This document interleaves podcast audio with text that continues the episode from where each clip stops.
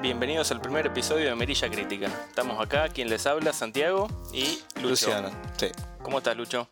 ¿Todo bien? ¿Vos, Santi? Bien, bien. Primer episodio de Emocionado por el primer podcast, ¿no? Sí, mucho tiempo que lo venimos postergando esto. Em, ¿Querés contar un poco cómo nació Merilla?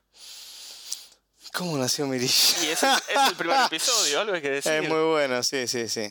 Y la verdad que el sitio lo creamos eh, para, digamos, para todos los cinéfilos y todos los fanáticos de, del cine y de las series. Es- está destinado para eso. Y la idea es que tener un espacio donde cada uno pueda opinar libremente, eh, calificar, dejar comentarios y salirnos un poco de las críticas em, comunes o más regulares que bueno uno puede, puede llegar a escuchar de, de los expertos, digamos, ¿no? Eh, y bueno, encarar un poco más em, apuntando a si vale la pena verla, si es entretenida, si es recomendable, esas cosas que quizás de la, digamos, es lo que recogimos un poco de cuando uno se junta con amigos, que lo primero que te pregunta es si es entretenida, si vale la pena verla. Eh, va un poco por ese, por ese lugar. Está bien, ¿sí? por ser el primer episodio del podcast, digamos, está bueno dar como una introducción de qué es el sitio. Eh, si no lo conocen, la dirección es mirillacritica.com. Así es. Y vos, digamos, hoy, como es nuestro primer episodio, estamos hablando, ¿por qué dirías que Mirilla es diferente? ¿O por qué la gente tiene que leer Mirilla? Qué difícil, ¿no? Es difícil, es difícil. ¿Por qué es difícil vos? porque hay muchos sitios. ¿Por qué no leería a nosotros? Y yo creo que por todo lo mismo que, que dijimos o que dije anteriormente, ¿no? La idea es salir un poco de ese lugar común, sin criticar a, lo- a los cuales hayan estudiado para ello, por supuesto, pero bueno, analizar las películas y dar nuestra opinión sin tantos rodeos, sin intentar eh, repensarlas tanto las, las cosas y encontrarle como un, un sexto sentido a, a los mensajes. Eh, y una cosa súper importante es eh, siempre respetando los géneros, ¿no? Eh, viendo a ver, de acuerdo a lo que, al género al, al cual la película o, o la serie representa, estar, digamos, enfocado en eso, ¿sí? No esperar de una película de terror que sea un drama shakespeariano. Sí, sí, a ver, ninguno de los dos somos eh, críticos profesionales de cine. Lo que intentamos hacer es por cada película tampoco tener como, digamos, eh, si bien tenemos nuestras preferencias, no ser tan duro con esas películas que no nos gustan. Exacto. Así, tratar de ser lo más objetivo posible en algo que es totalmente subjetivo, porque estamos hablando de, de qué opinión nos merece una película o una serie. Exactamente. Y hablando de eso, la idea no es hablar de Merilla, porque si están acá, por algún motivo le dieron play al podcast, así que eh, algo deben saber. Eh, nuestro primer episodio es hablar de esta serie que salió hace poquito en HBO, Chernobyl. Exactamente, eso es lo que nos, lo que nos junta, ¿no? Para, para hablar en este podcast. Bien, una miniserie, cinco episodios. Eh, estábamos hablando con Lucho antes. Un hecho de- real, Sí, un hecho real que, bueno, contemporáneo. que, que justamente por ahí esa es una de las razones por la que la gente como que quiere ver la serie sin tener ni idea de Netflix o HBO o servicios de streaming, quiere ver la serie. Sabe que Chernobyl es algo que pasó, le dijeron que está bueno y es que lo más importante, que es una miniserie, tiene principio y fin, se termina rápido. Hoy en día eso es importante. Sí, sí, tal cual. Bueno, Tal cual. después de ver, ya los dos vimos los cinco episodios. ¿Qué opinión te merece?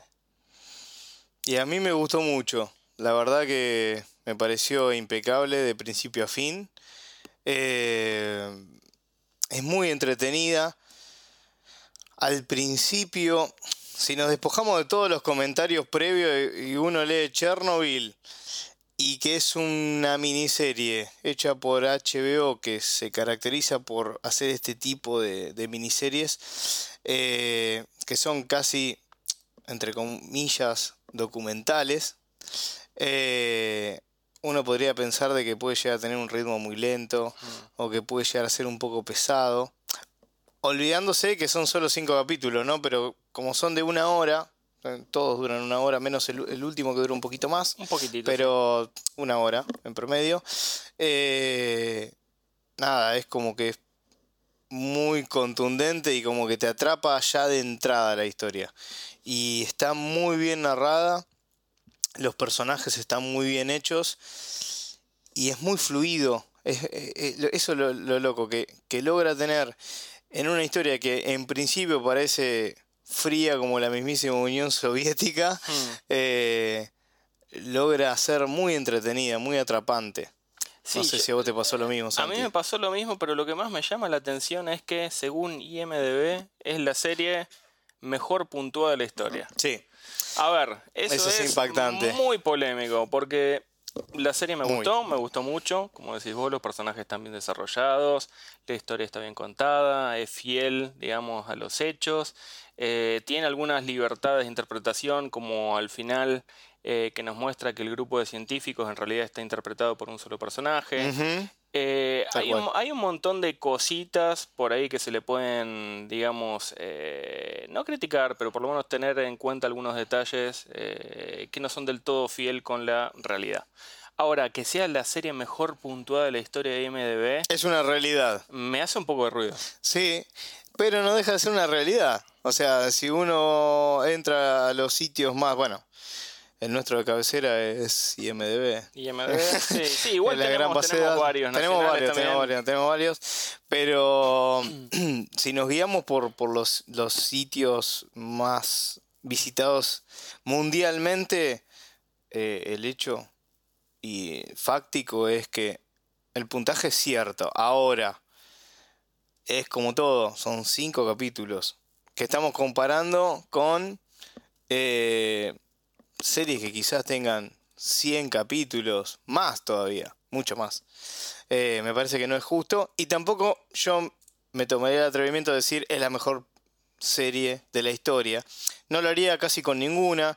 En su momento amagué con hacerlo con Breaking Bad, quizás, que me pareció, y eso es otra apreciación, quizás una de las series más parejas eh, que vi, de principio a fin, y una de las que termina de una manera en que el, no sé, arbitrariamente digo, el 90% de la gente que lo vio le gustó el final, lo cual no es fácil, ¿sí? Hmm. Pero bueno, acá no estamos para hablar de Breaking Bad, pero es, es para hacer un, este, una comparación, ¿no?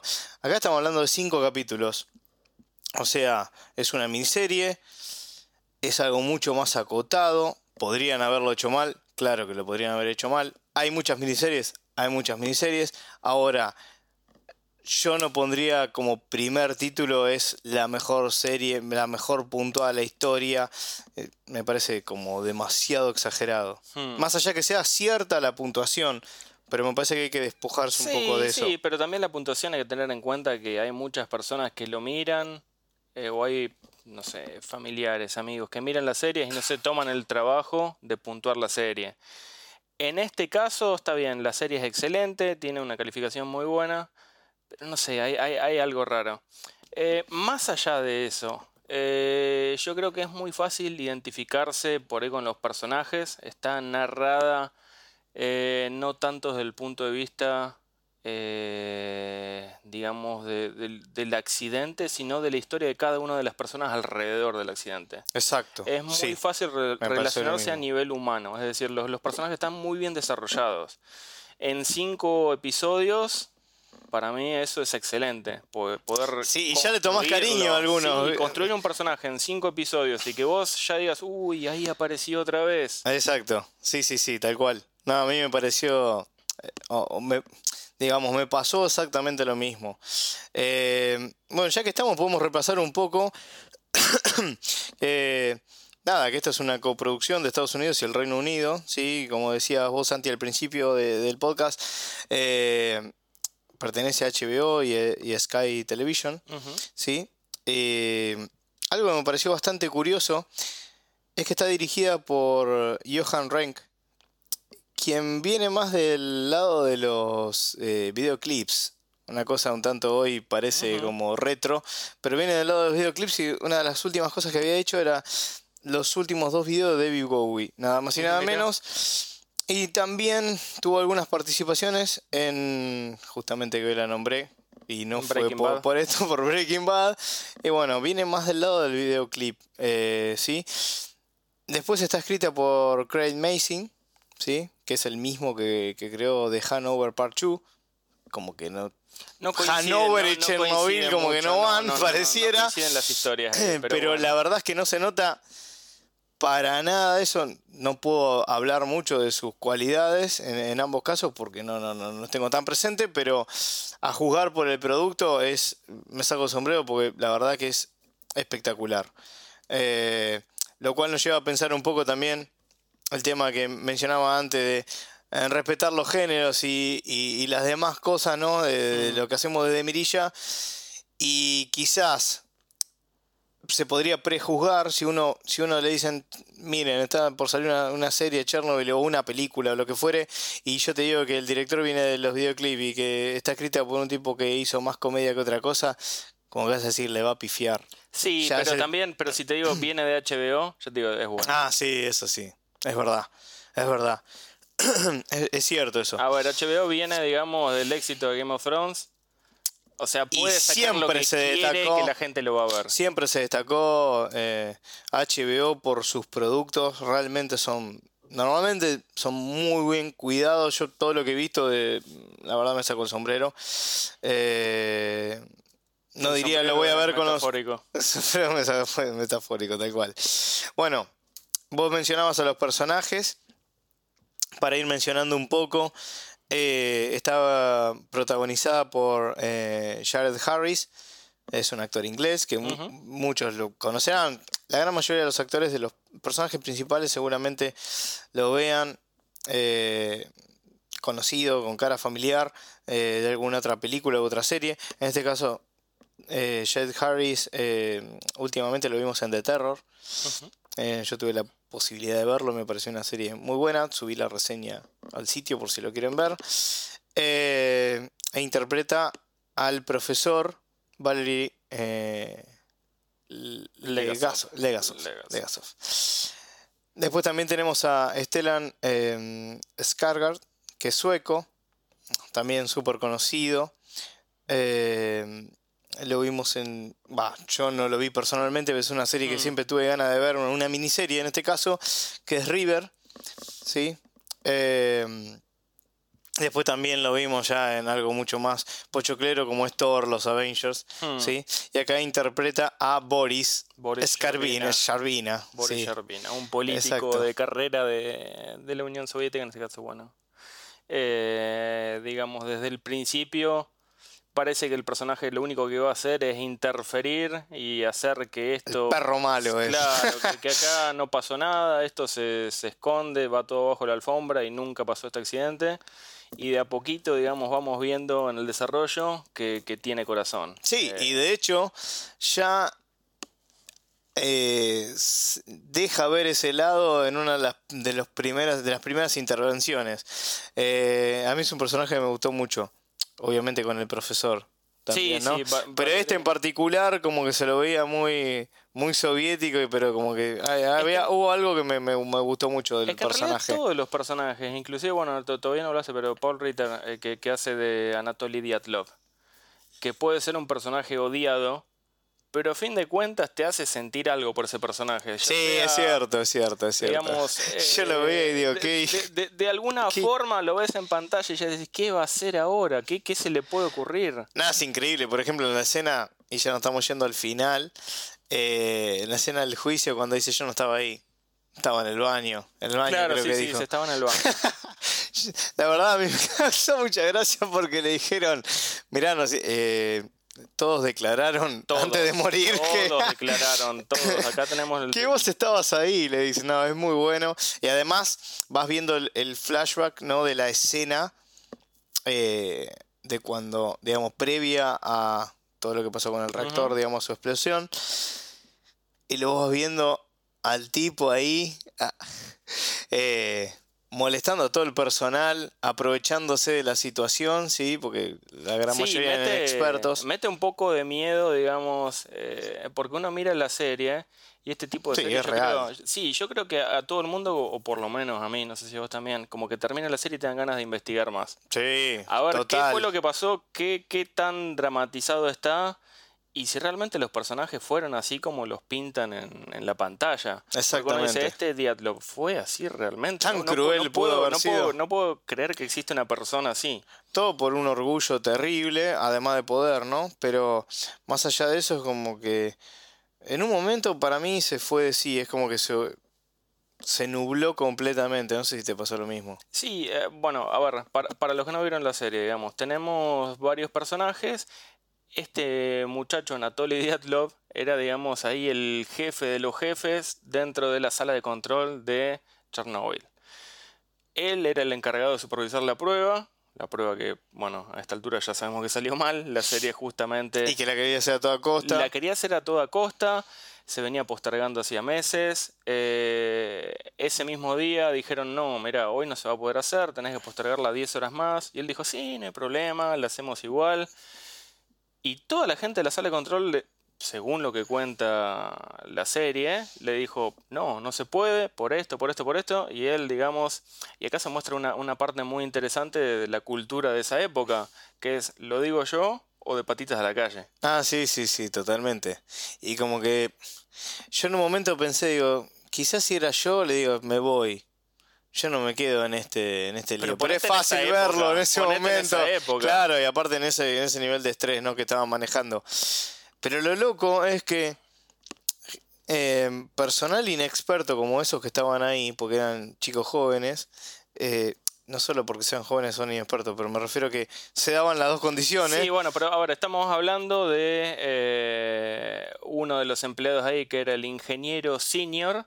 Y tenía tenía 25 años. 25 años y hacía 4 meses. Sí, sí, ahí. tal cual. Bueno, Eh, ese era uno. Y sumale a todos los que estaban después. Y, y no, nada, a mí me, me parece que es como que, bueno, obviamente lo superó la situación, pero lo loco es que ellos se dieron cuenta de, eh, digamos, eh, el problema podía llegar a ocasionar esa prueba. Sabían que no era, que no, la- que no había que hacerla. Sin embargo, eh, Diat- Diatlov, es- Diatlov, Diatlov- sí. Diatlov, eh, teniendo mucha más experiencia eh, y teniendo muchísimo más rango, no midió esas consecuencias. Lo que pasa es que en el Para mí sí juicio. lo sabía, obviamente. No, pero viste que al final en el juicio dicen Diatlov hace todo esto porque él sabía que existía una como digamos, como un comodín al que Una manera de- la- el siempre, Z5 el ese. AZ5, el botón AZ5 lo que hacía era apagar el reactor. Él confiaba en que si llegaba al punto en donde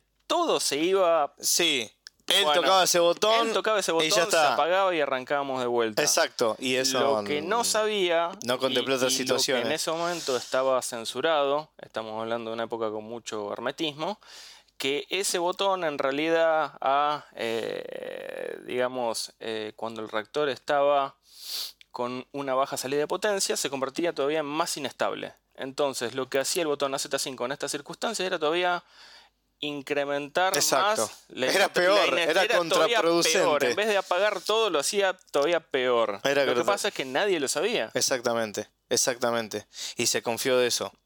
Lo Totalmente. interesante es que la serie, eh, digamos, el personaje de Homiuk, o sea, este personaje te digo que como que caracteriza a todos los científicos que ayudaron, en un momento eh, dice como que no es solamente la ineptitud o, o, digamos eh, la forma en que actuaron esta, esta gente que estaba en la sala de control, sino que también era información que no tenían. O sea, bajo esas circunstancias, sí, eh, digamos, podrían haber hecho otra cosa, pero no sabían qué.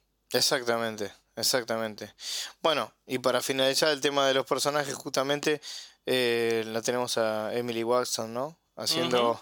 que es lo que vos decías, que centraron en una, una sola, eh, en un solo personaje, en realidad el grupo de, de científicos que, que digamos, se, se sentaron a cranear qué había pasado y por qué el reactor había explotado cuando era algo imposible, ¿no? te lo mostraron como que era imposible que un reactor... Sí, está interesante que los primeros capítulos, va, los primeros son cinco, tampoco, hay mucho, Tal cual. Pero ponele los dos y medio primeros, eh, digamos, está la discusión de cómo puede haber explotado un reactor el cual es imposible que explote.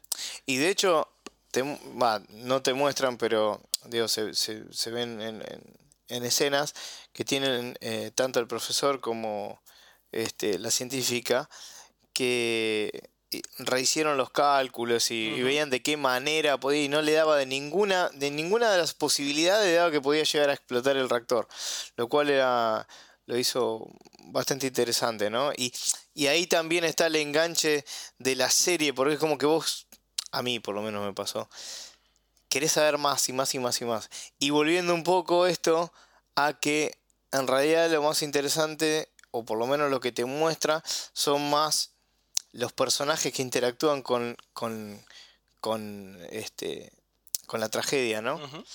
Eh, más que la tragedia en sí, pero está todo tan bien combinado. Tiene... Está todo muy bien hecho, digamos, son muchas historias que se cuentan a la vez. Y quizás te quedaste con eh, ganas de más. A mí, yo que me quedé. Sí, te quedas con ganas de más. Por ejemplo, a mí me pareció el episodio, el cuarto, el de los tres muchachos este que, que, tienen que ir, digamos, a hacer limpieza de los animales radioactivos, de los perros. En una uh. parte, vos decís, uff, esto está un poquito heavy. Sí. Pero por otro lado decís también, pero no criticando el episodio, pero decís, ¿no podrían haber contado otra cosa también habiendo tantas cosas para contar? Sí, es que me parece que ahí apelaron un poquito, quizás, al golpe más bajo. Mm. A ver, y creo, por ejemplo, que si alguien sabe que hay un capítulo que se que pasa eso, sin mostrarte, porque en realidad no te muestran tanto. No, no, es como las películas de Hitchcock. O sea, te, muestran que, que, que sale el tiro y después se ve un digamos el final. Pero no en el medio no sabe pero igual al que le gustan los animales es como que le es chocante. no lo recomendaría pero bueno eh, tiene lógica que hayan hecho eso de alguna manera pero sí no a ver también te muestra otros personajes eh, tiene, si le querés encontrar el justificativo, lo vas a mm. encontrar. Sí, seguro que lo tiene, pero, quizás hubiese sido, sí, sí, quizás. ¿Quién habrá decidido que eran cinco y nada más que cinco? Y, muchos, y, bastante tiempo de ese capítulo mm, lleva. Sí, mucho. Porque tiene como una narrativa lenta, te muestra como. está muy bien hecho igual. Eh, pero sí, es como que ahí quizás podrían haberlo, no sé, eh, reducido un poco y utilizar el tiempo para otra cosa, pero estamos hablando de detalles súper mínimos una serie que está espectacular. Yo creo que por eso la serie tiene la calificación que tiene y es porque tiene el tiempo justo. O sea, en cinco episodios es muy difícil errarle. O sea, hicieron cinco episodios sólidos, cuentan la historia bien, fin. Por ahí si se expandían un poquitito más pasaría lo que pasa con muchas series que empiezan a, armar historias paralelas, personajes que aparecen en paracaídas. Tal cual, y, no, y además que no se dejen llevar por el pedido de la gente, porque la gente, muchos, he leído en redes, eh, que se preguntaban por la segunda temporada. Y yo a veces pienso que, si bien respeto la opinión de todos, eh, de mi opinión personal, a veces la gente se, se deja llevar y como que le gusta algo y no entiende que las cosas tienen un fin y tienen que tener un fin en algún momento para, para hacerse redondas. Si no, tal vez pase, salvando la distancia, pero el efecto este de Game of Thrones, algo que era súper, era lo mejor del planeta y de repente en la, en la última temporada hubo un descontento masivo que hasta llegó a esa locura de, de, juntar firmas para rehacer toda la temporada. O sea, creo que estamos ante una situación de locura total. Por, un lado que la historia sea real no quita que tenga su parte, digamos, eh, dramática o exagerada por HBO. Obvio. Obviamente que se lo muestra de la forma que ellos piensan que va a tener más audiencia. Ellos no hacen caridad. La historia obviamente... Eh, no es para nada feliz, eh, pero sin embargo HBO tiene que hacer sus negocios. Entonces, y claramente, está contada. Y, por un lado, eh, eh, no fue contada por los rusos claramente. Porque no, no, no. Bueno, es interesante ver que, por ejemplo, todos los personajes hablan en inglés, pero la radio, la tele, todos los anuncios sí están en ruso en el idioma original. Pero hubo una, hubo una explicación de por qué el director se encargó, no sé si sabía Santi, pero se encargó el director de explicar por qué. Y es un, es un gran tópico este, pero no para Chernobyl, sino para, para todo, ¿no? Eh, el tema de las que a veces nos preguntamos, ¿no? Cuando hay una película, no importa que sea de Estados Unidos, de donde sea, y que transcurre en Japón, Hmm. lo ves hablando en inglés. Transcurre en Francia, lo ves hablando en inglés. Sí, Lo ves- siempre, siempre. Y, uno a veces piensa, pero ¿cómo? ¿Habla en inglés? Ah, bueno, hay que jugar un poco con eso, ¿no? De decir, bueno, pero la producción es de tal país y uno sabe que tiene que hablar. En este caso en particular, el director aclaró que hicieron el intento de que los personajes hablasen en ruso en algunos casos particulares, Sí. pero le- se los notaba forzado y como que quizás iban a, iban a prestar atención más a cómo el actor Hablaba el Pensó- idioma. claro, Me hace acordar a Breaking Bad a Gustavo Fring. Era Gustavo Fring, exactamente. Bueno. Los eh, hoyos, eh, hermano. exactamente. Entonces, decían que quizás yo, por ejemplo, en mi caso, yo no me hubiese dado cuenta, o no le hubiese prestado tanta atención a un actor que habla, eh, que habla en inglés, Hmm. habla, intentando hablar en ruso, quizás no hubiese No. encontrado ese detalle. Pero este tipo, o por lo menos eh, eso es lo que, lo que, lo que eh, eh, escuché de él, ¿no? Que hizo esa prueba y no le convenció. Entonces dijo, prefiero que hablen en su idioma original. Sí, y que no esté doblado. Porque, Y que no no sé haya nada raro. eh, Esta serie de Netflix, The Rain, Sí. que está doblada. O, Da- o- danesa, en, realidad es danesa, pero por ejemplo, intenté ver un episodio con el audio en inglés. Y es inmirable. O sea, sí. o mirás una serie en su idioma original. O No, para eso mí, seguro. ni lo mires, porque realmente a veces eso suena seguro, como las eso películas seguro. de Kung Fu de los años 80. Sí, sí. Y digo, no, bueno, pre- prefiero que tengan este acento inglés medio arrusado a que, digamos, haya sido forzado. Exactamente. Entonces, como no le gustó cómo quedó, decidió hacer eso. Y eso como un pacto también con el público. Porque cuando vos empezás a ver a la serie, yo no me empecé a, yo no la empecé a juzgar diciendo, che, pero transcurre eh, este, en Chernobyl, ¿por qué están hablando en inglés? Yo no me puse a pensar eso. Yo como que me abstraigo de eso, no me importa el idioma en que lo hablen. Por ejemplo, si hubiese sido una producción argentina, no voy a, no voy a, a- a esperar a que hablen en ruso. O si fuese española, a que hablen en ruso, sino que hablen en el idioma que español, eh, ¿sí? Y, o castellano. Y uno interpreta lo que importa es la historia. Yo, ese, ese detalle no, no, la verdad que no. Sí, uno puede criticar cuando quedan a medias tintas. Cuando ve a uno que está hablando y el otro no, y el Por, otro por eso medio. te digo, a mí me cuesta un poco cuando la radio, la tele, todos los anuncios estaban eh, en el idioma original. Aunque se entiende, porque intentaron utilizarlos, o por ejemplo cuando se anuncia... Como para hacerlo más real. Es que esa parte es real. Cuando muestran el anuncio en la tele, utilizaron el anuncio real que se dio en la televisión de que había. eh, ¿Cómo es la palabra que utilizan? No dicen ni siquiera accidente. Había un evento desfavorable en Chernóbil. Ah, Claro, sí, sí, sí. Bueno, eso es todo muy... Bueno, ni hablar cuando hablan, eh, bueno, en el tema de los autoparlantes también ahí está el mensaje eh, en ruso. Em, toda la parte de cómo quieren eh, ocultar la información. Sí, sí. El primer discurso, el que da eh, esta, Valeri, el, el profesor. no, no, no, no, no. En el primer capítulo, cuando esta persona mayor, no me acuerdo cómo se llama el personaje, un hombre que golpea la mesa y dice, nosotros porque los Ah, sí, rusos, sí, bla, sí, bla, bla. Bueno, y todos lo terminan aplaudiendo. Nada, eso sumado a todo lo que hacen para intentar ocultar, que al final no lo pueden ocultar, porque después se No, es que no se enteran puede. los, ver, los uno, ya. Unidos. eh, Desde hoy en día eh, es, digamos, fácil saber el final de la historia, pero uno a medida que lo va viendo y empieza a ver los detalles, que dicen, bueno, a ver, ¿cuánta radiación hay? Eh, 3.6 Eso, ahí está.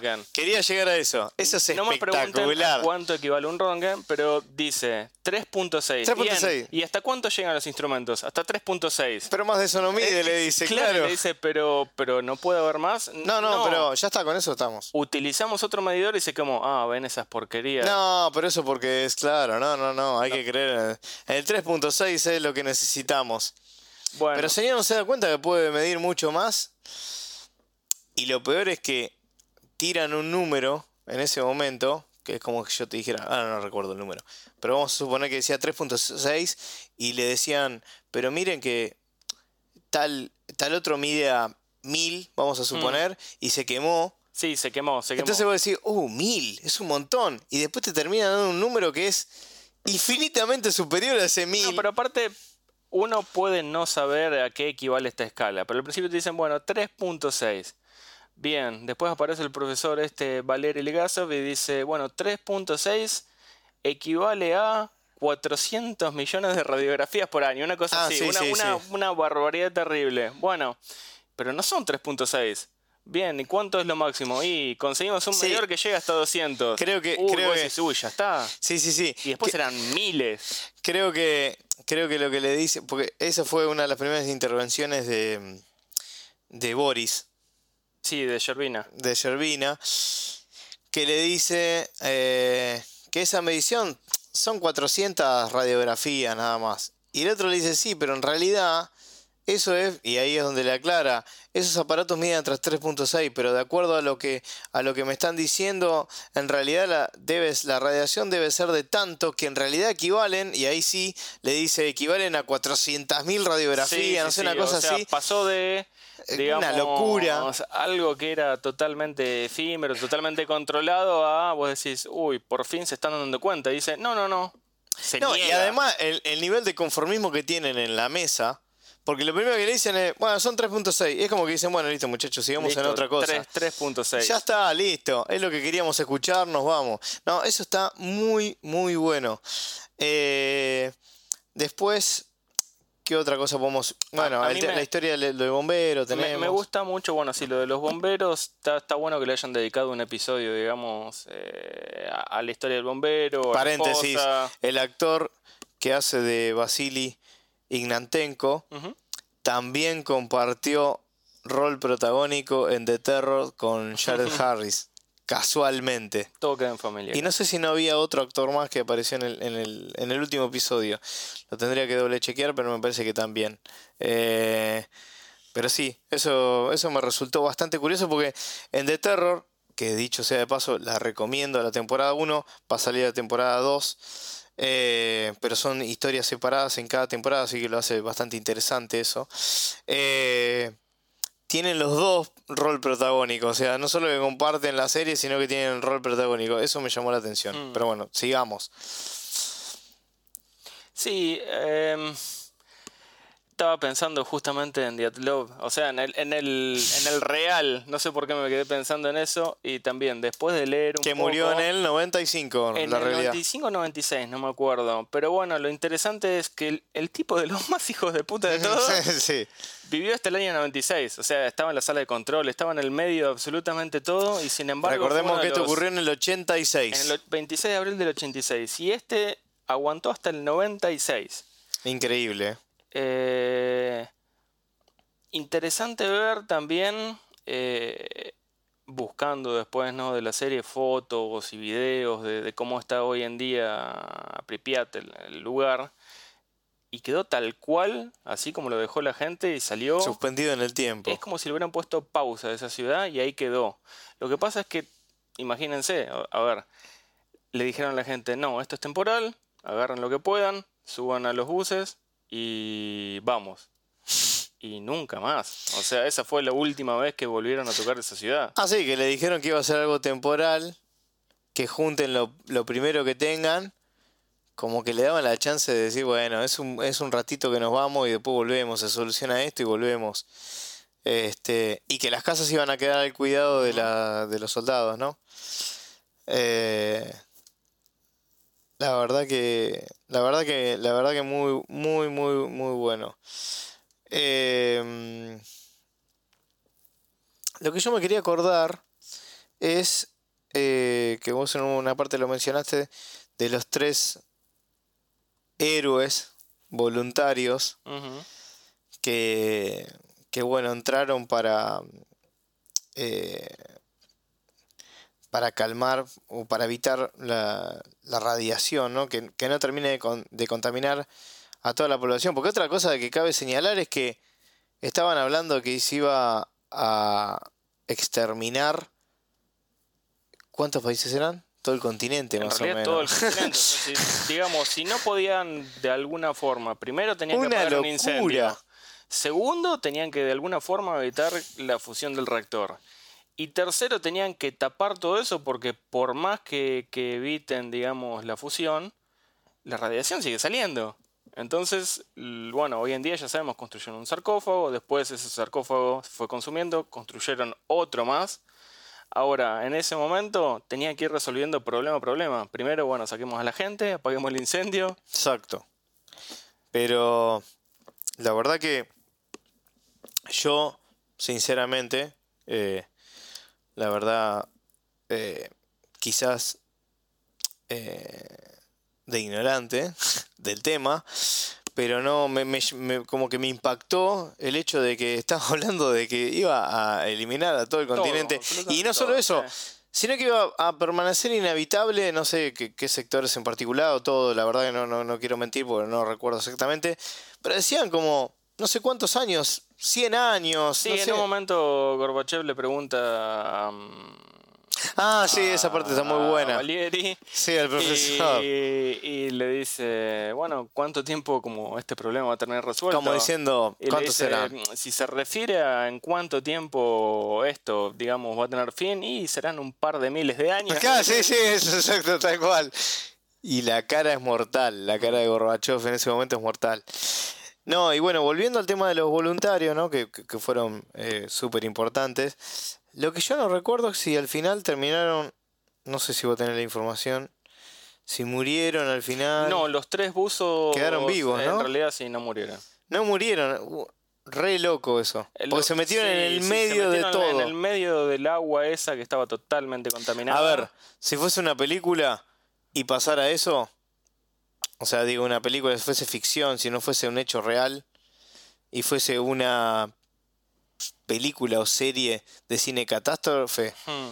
y te dicen que los tres tipos terminan viviendo, dirías, es muy poco creíble. Hmm. Y sin embargo pasó en la realidad. y bueno, pero también te digo, este Es Diatlov in- también. sí, viviendo. también, exacto, sí, Eh, exacto. Eh, muy loco, la verdad que muy loco. Este, pero bueno, no sé, San- Santi, si te parece ir cerrando. ¿Cuál es el veredicto final de Mirilla? Pues bueno, nosotros no utilizamos las famosas estrellas de IMDB. Según IMDB es la calificación más alta de la historia. Según Mirilla, Por ahora, eh, IMDB lleva un 9.7. 9.7, 9.7. 9.7. Eh, lo cual es, es mucho. Eh, Film Affinity también tiene un 8.8, creo que no lo vi nunca. 8.8. Eh, pero bueno, mi puntuación es un 5, sin dudas.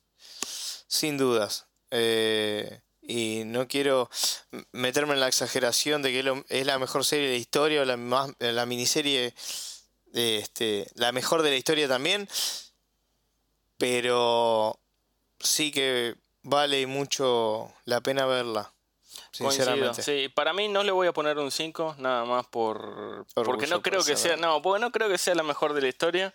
No, bueno, para mí tampoco, no, no. Eh, Pero le voy a poner un 4.5 estrellas. Solamente para ir en contra de. O, o sea, para que un 5 te suena como que yo estoy diciendo 5 que es la perfección. que es lo mejor del mundo, ¿no? Eh, bueno, pero para ver. mí un 5 es Breaking Bad, por ejemplo. Entonces, aclar- aclaremos que la, la escala nuestra va de 0 a 5 o de 1 a 5, mejor Exacto. dicho. 0 ya sería Sí. la lista negra. igual hay una de 0.5. 0.5. Eh, sí, y- 0.5. No Bien, para, cuál para es, nosotros pero- está la lista negra y del 1 al 5. Pero, pero bueno, para mí es un 4.5, es una serie muy recomendable. Para cualquier persona, porque la verdad Eh, digamos, hay series que por ahí uno se las recomendaría a tal o cual persona, si es fanático de la historia, si es fanático de ciencia ficción, etcétera. En este caso yo creo que a cualquiera. sí, yo pienso que es este es recomendada a cualquiera que tenga buen gusto por por, por las películas, por, la, por las series, lo han por una producción. tantas veces a este tema, Chernobyl sí. Diary. Sí, sí, sí. Eh, Siempre intentaron eh, encontrarlo por el lado del terror o por el, no de, la parte de la ciencia ficción, no se jugó mucho por eso. Hay que reconocer que el lugar, como vos decías, ya es un escenario en sí mismo, no tenés, no tenés nada que, que inventar. Pero la verdad que está muy bien hecha. La producción, cómo están, eh, la, ambientación. La ambientación es espectacular. Eh, sinceramente, todo hasta el mínimo detalle eh, de pavadas, como le puede pasar a cualquiera, como los autos, las vestimentas, la misma filmación. Sí, sí, todo está filmado, digamos, bueno, acá... Como si fuese, es muy buena. Digamos, la, planta que utilizaron es una planta ya fuera de servicio que es Ignalina, que está en Lituania. Es decir, se fueron hasta el extremo de buscar lo más parecido que existe y que haya quedado también en desuso, porque obviamente querían encontrar algo que fuera similar, pero tampoco que haya sido modernizado, lo cual es muy difícil, porque una planta nuclear o se sigue utilizando eh, digamos, en este caso, queda en desuso. Bueno, encontraron una y ahí no solamente filmaron gran parte de las escenas, sino también, eh, no hablamos mucho del sonido, de la música, pero por ejemplo ahí mm. hicieron bastantes amplios del ambiente, de eh, los animales, de un montón de cosas que nosotros escuchamos en la serie y que le da como ese, digamos, no. adicional. Te da, digamos, es parte también ¿no? de, la, de la ambientación, ¿no? De, de, de, la serie en general, ¿no? De cada capítulo, de las escenas. Como, es como. Es como una orquesta, ¿no? Está todo finamente eh, pulido. Cada uno toca lo que tiene que tocar, ¿no? La nota que, que le corresponde. Me parece de ese lado que es, este, e, e, es, muy buena. Yo me voy en elogios, quizá, y alguno dice, bueno, pero al final debe pensar que es la mejor de la historia. No, no pienso eso pese a que... No, pero es muy buena. Pero porque me es muy difícil decir cuál es la mejor de la historia.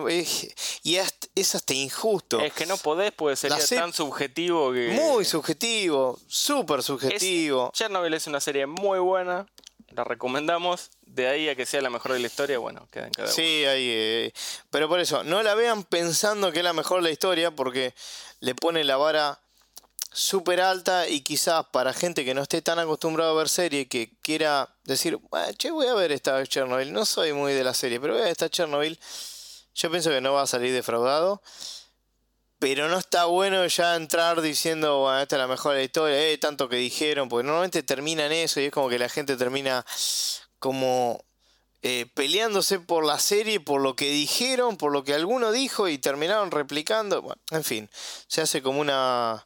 Sí, también se utiliza mucho como, un poquitito de publicidad. Porque, a ver, sí. Eh, Hoy abrí los diarios del país, están todos están diciendo algo de Chernobyl. Pero tiene un del bombero, de, la, de lo que sea. Un 9.7 con 165 mil votos. Tampoco es no, una locura de gente que, que votó.